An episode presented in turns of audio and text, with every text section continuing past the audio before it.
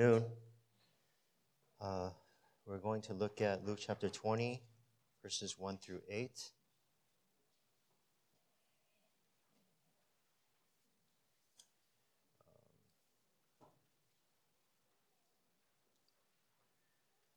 Luke chapter 20, verse 1. One day, as Jesus was teaching the people in the temple and preaching the gospel, the chief priests and the scribes with the elders came up and said to him, Tell us by what authority do you do these things? Or who is it, uh, or who it is that gave you this authority?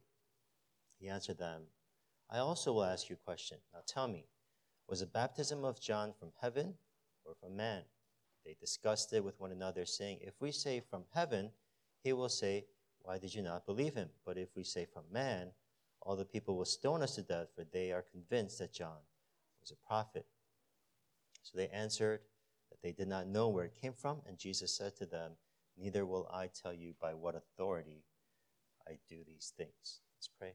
Father, we thank you for your word. We thank you that in every single verse, every single word uh, that we see in the Bible, uh, we uh, can understand the, um, the secrets of heaven, kingdom things, because every word is breathed out by God.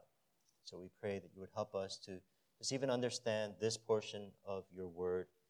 And we pray that your spirit would do such a work that it would be relevant to our lives, especially in the context of being early in this calendar year, being early in this academic semester.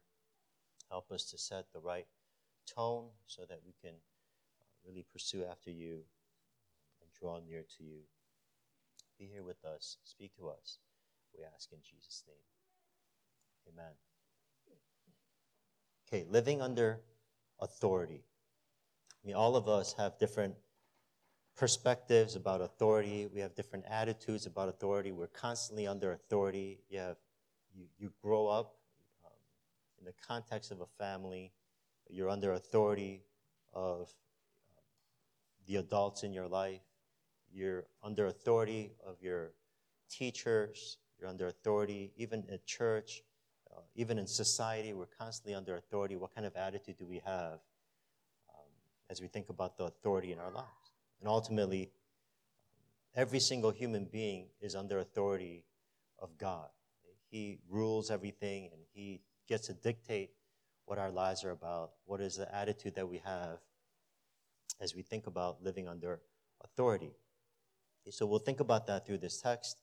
First, the challenge, the challenge of authority. It says again in verse 1 one day Jesus teaching the people in the temple and preaching the gospel. Preaching the gospel.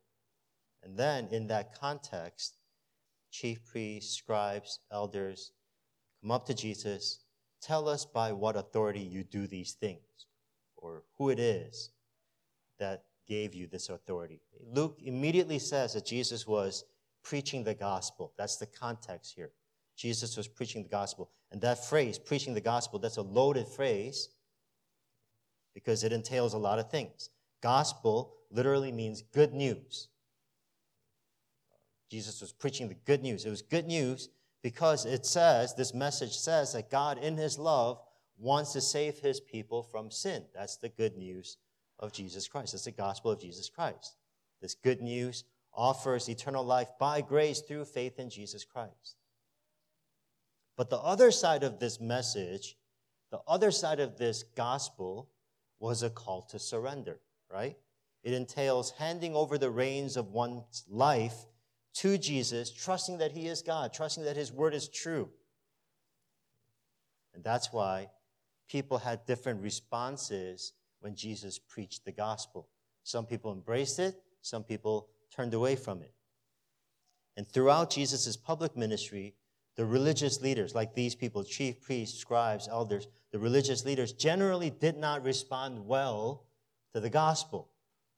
Because without Jesus in the picture, they were the religious authority. Right? They dictated how people should live their lives or how people should interact with God. They got that information, people got that information from them. And they, because of that, they held the places of honor before men. Every party they went to, they got the important seats because they had they were the voice of authority.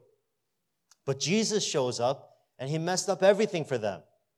Jesus was too disruptive for their own lives. So these religious leaders hated Jesus and basically wanted to get rid of him.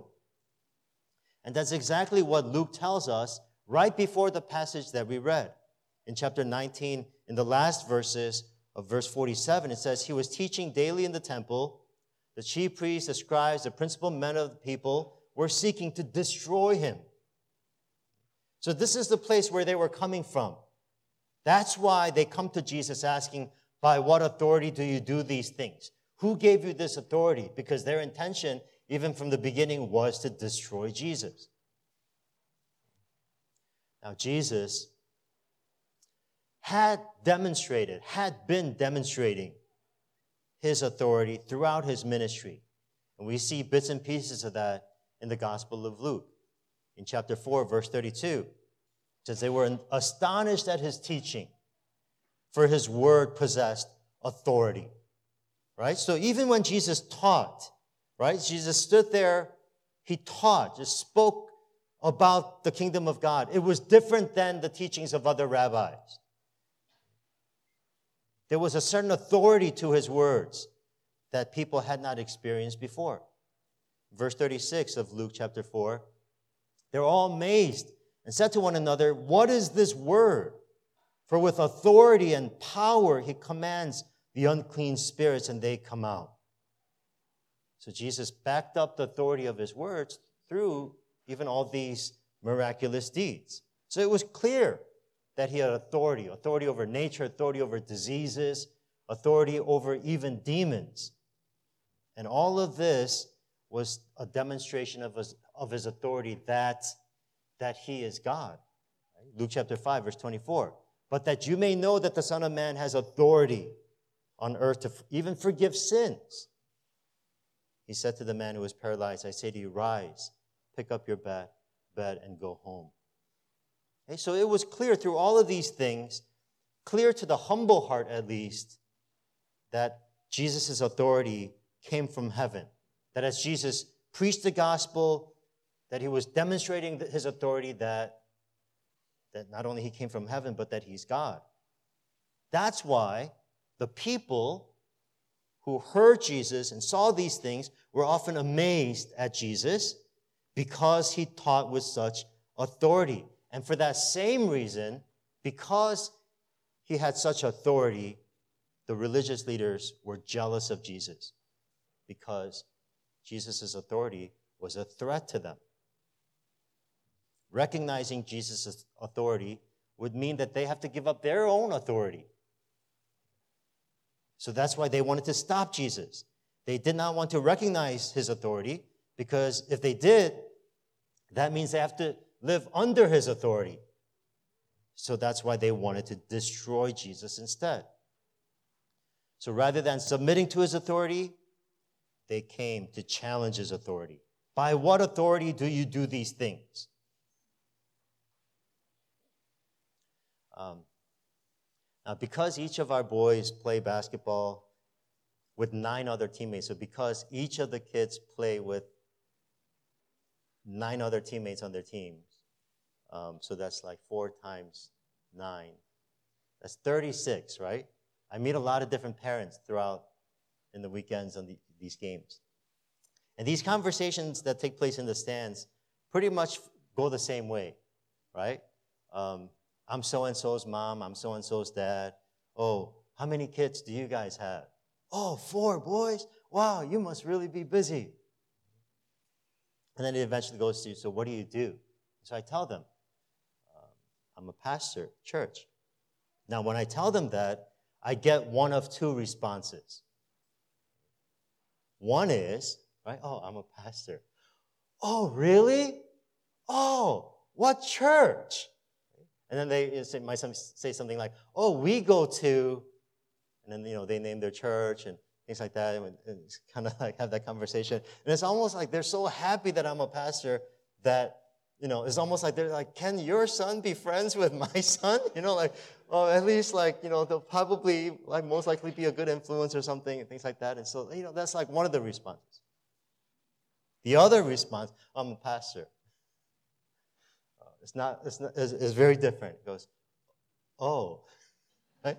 Oh. And then like, oh, and then it's like their face stiffens up as if like they don't know how to respond beyond that. Like, oh, they don't know what else to say after that.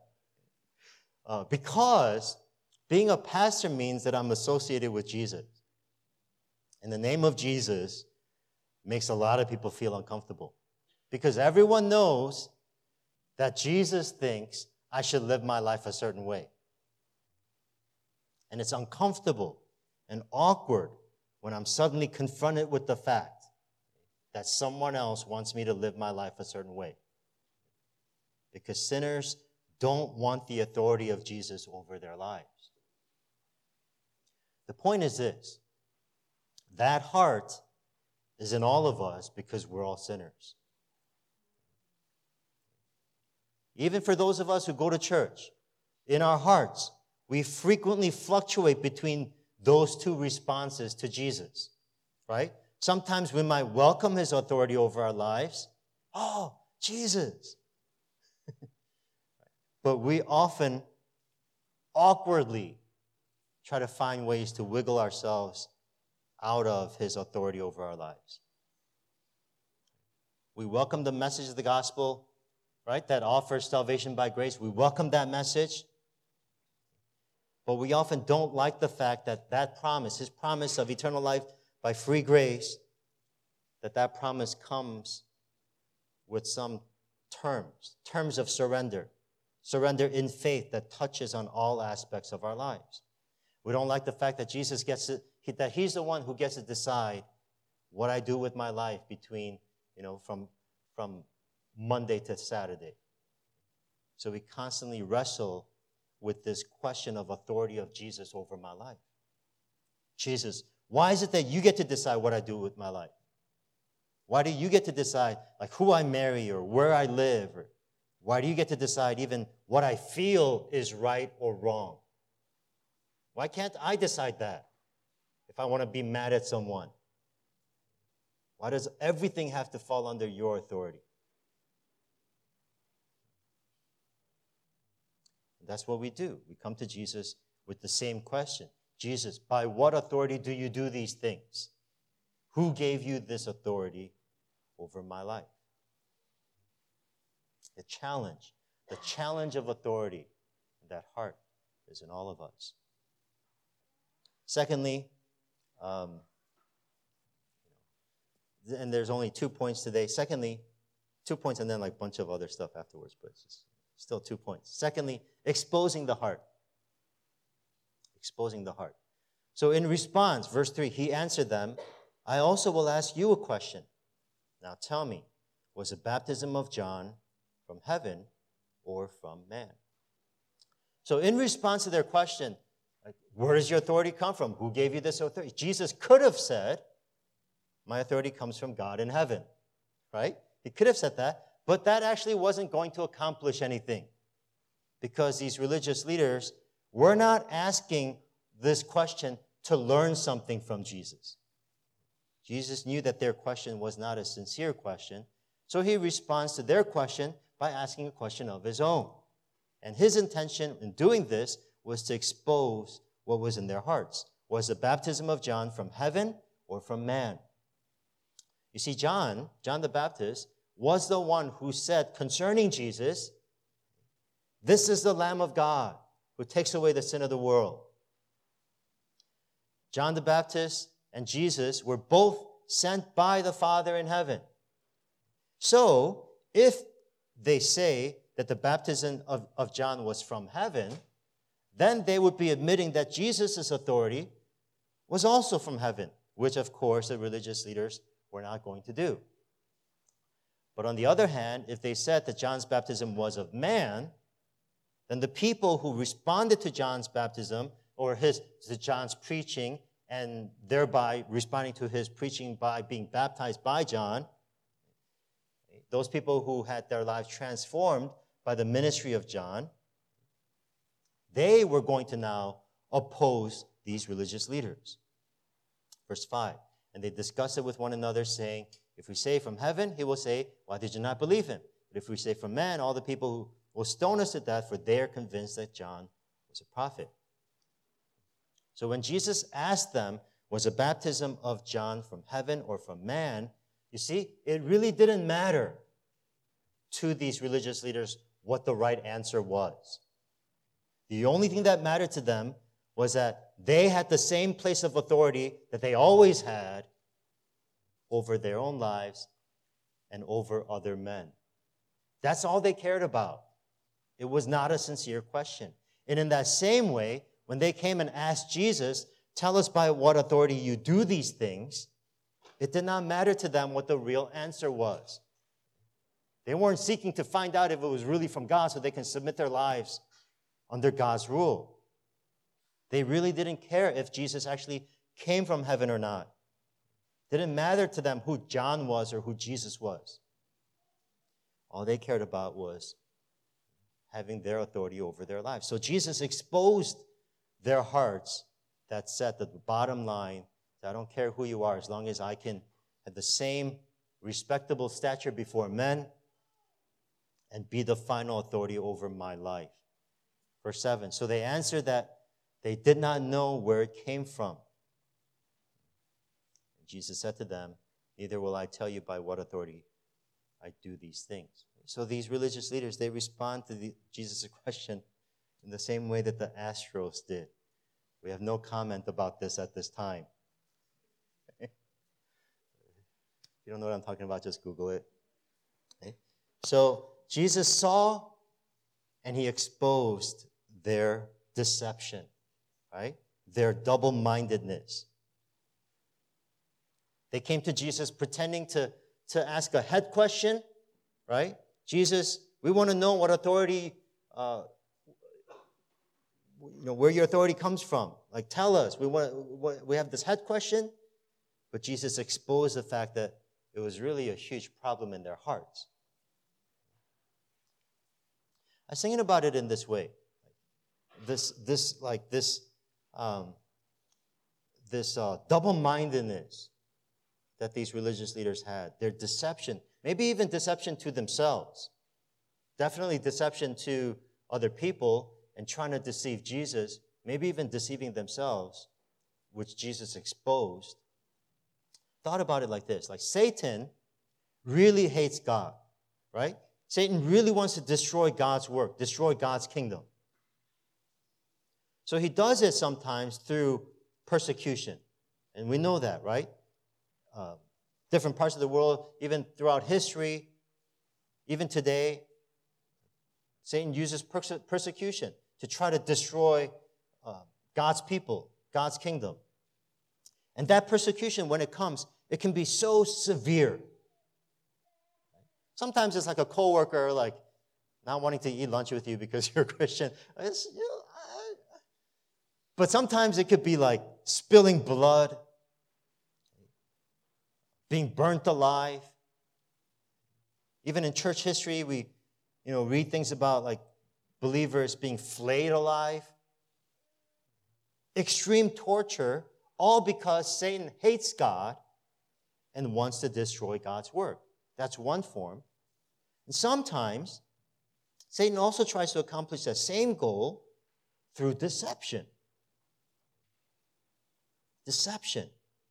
And just like how persecution have, could have different levels, it can be so severe, deception can be so cunning that deception can come even, even from religious leaders, the respected men of the times the, the religious leaders who have great reputation before men. Like in this case here. And that is deception can hurt God's kingdom in such strong ways because our hearts want to embrace it because it falls in line with the, the desires of our hearts. That kind of deception that hurts God's kingdom can even come through us, the people of God, that you know, people that go to church and so on. So we have to learn to recognize these, these even hidden problems within our own hearts. I can illustrate this through something that's kind of silly that I kind of had to deal with.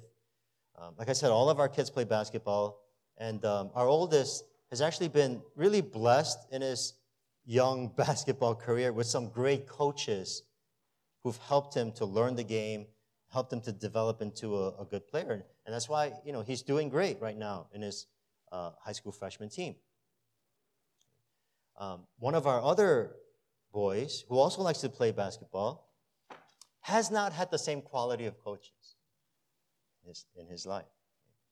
And uh, this season, just to be honest, I had a lot of frustrations with his coach. IMHO, my son, was not developing like he should because and I can, you know, list off all these re- reasons. Like the, his coach isn't building up the player's confidence, right? He doesn't, like this coach doesn't understand what youth sport is about. His coach is not open to feedback. It's all about this coach doing this wrong and that wrong. And uh, it was one point, like, it was really, really frustrating me. You know, I was like meeting with the, the other pastors you know, we meet regularly. I was like, oh man, like I'm like really frustrated. This, this stuff is going on. It's just like this, this, this coach, and it's just really bothering me. It was like, you gotta understand, I was really frustrated by it. Sometimes you feel really frustrated by certain things. I felt really frustrated by this situation. And because I felt so frustrated, like I had to ask myself, why is this bothering me so much? And, uh, and this is what I realized, right? Like in the grand scheme of things, this is not that important. So why am I so bothered by this? And this is where that, that kind of led me to. You see, I really like it when I go to Enoch's games and he plays well.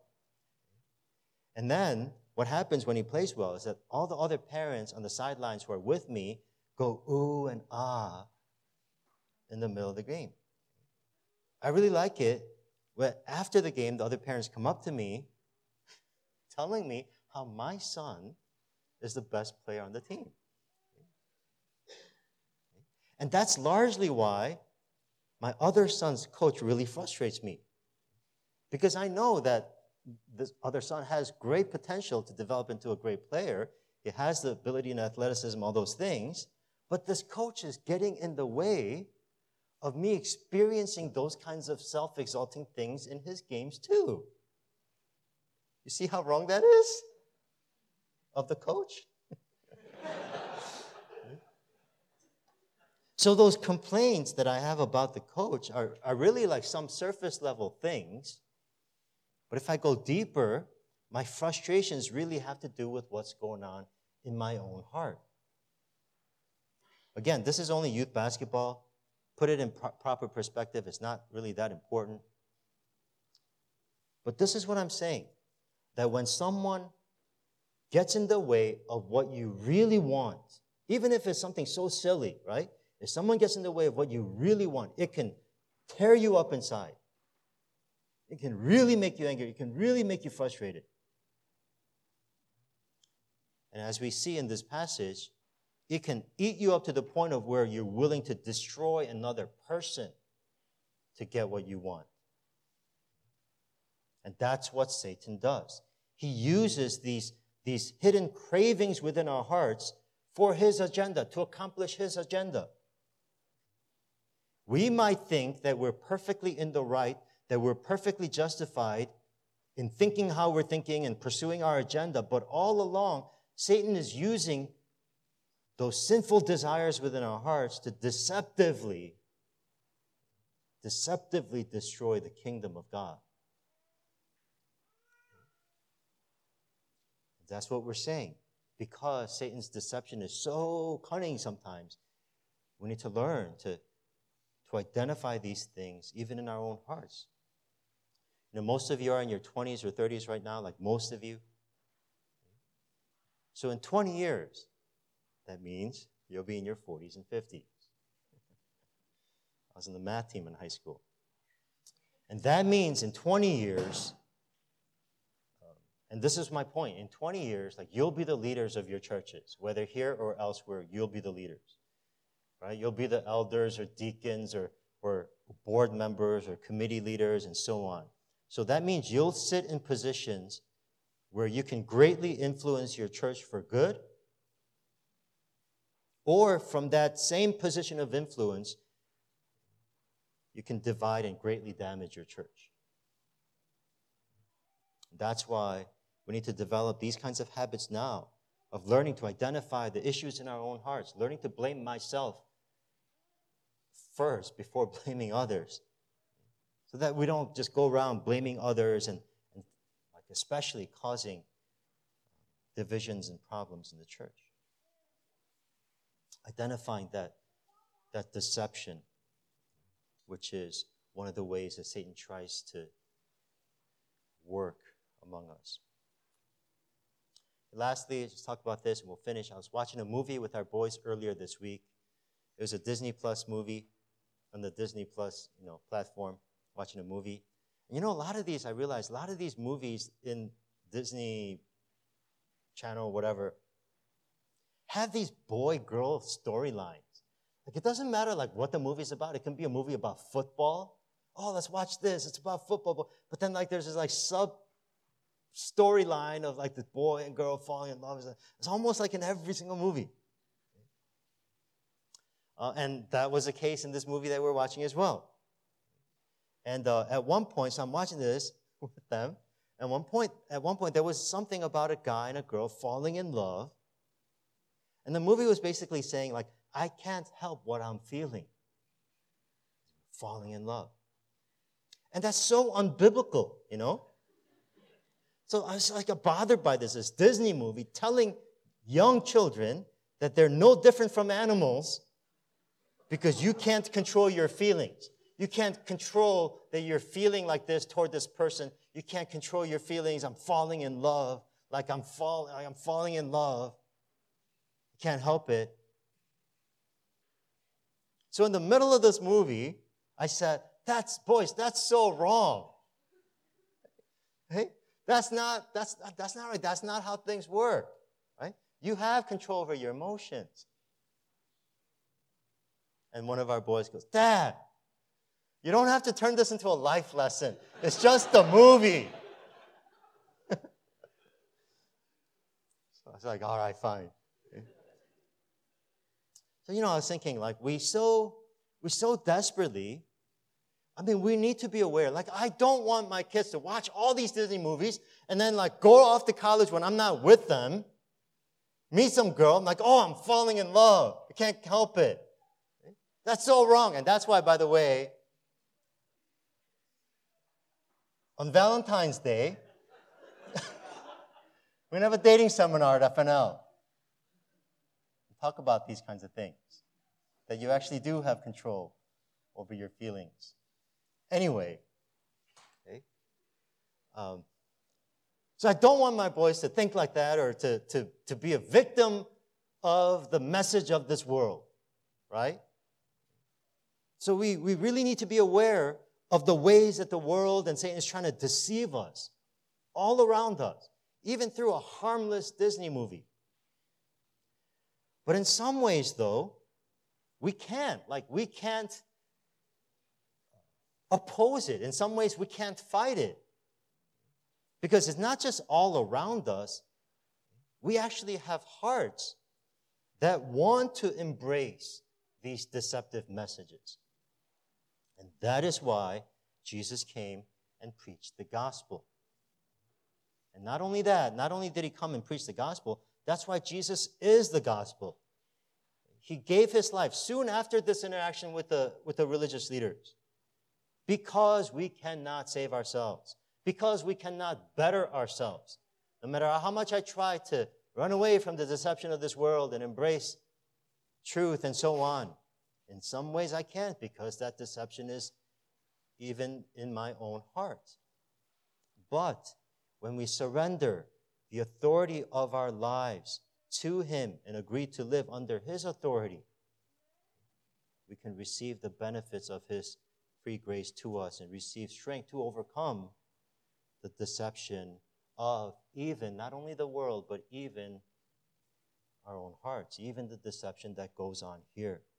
So let us do that. Let us submit ourselves to the Lord and embrace His authority over our lives that we might be the disciples of Jesus Christ. Let's pray together. Beginning of the semester, like September, beginning of the year, January, beginning of the semester. Um, it's really an exciting time. Kind of a kind of a new slate in some ways, fresh start. No matter what, like 2019 was like, 2020 can be new. No matter what last semester was like, it could be a new semester. And it can also do that spiritually in our lives. we want to do that by searching our hearts and, and repenting of our sins, focusing on His Word, focusing on His love for us, focusing on the gospel message, focusing on Jesus, who is the gospel, and entering into a, a right relationship with God in the way that He wants, so that we can continually, day by day, by His grace, overcome the deception that's going on in our own hearts and uh, really learn to be a disciple of Christ, to follow Jesus Christ. Uh, let's pray for that. Let's pray that His Word would speak to us. Even as our small groups start this semester, let's pray that it be a great time of getting deeper into His Word. Even as we plan for the retreat, let's pray that God will use that to really help us to set our hearts right and start on the right track this semester. Let's pray for these things, that it would be a great semester of growth learning to follow Christ. Let's pray for that. We close our time together. Heavenly Father, we thank you for your faithfulness to us.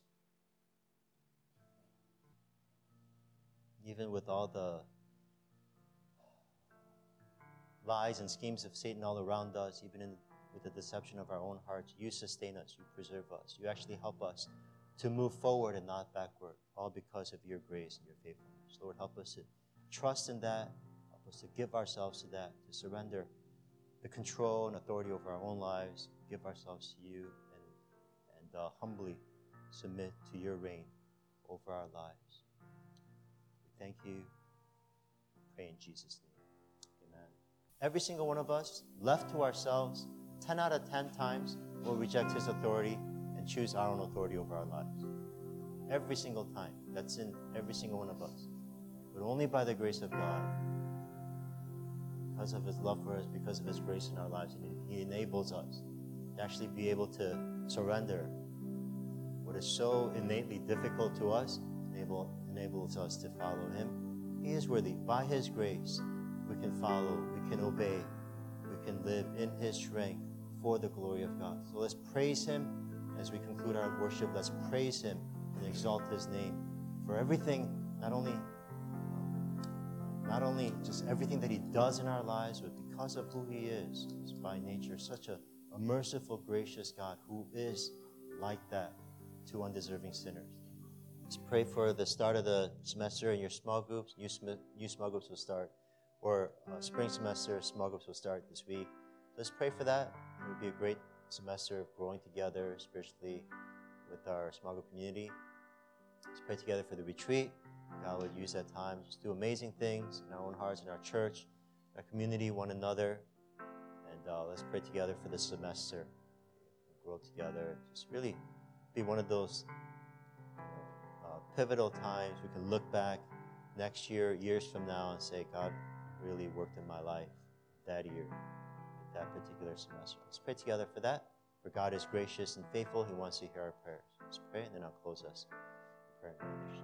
Heavenly Father, we praise you, we worship you, we thank you um, for your faithfulness in our lives. We thank you that you are with us and that you are on our side. You do not leave us alone because left to ourselves, there would be no hope.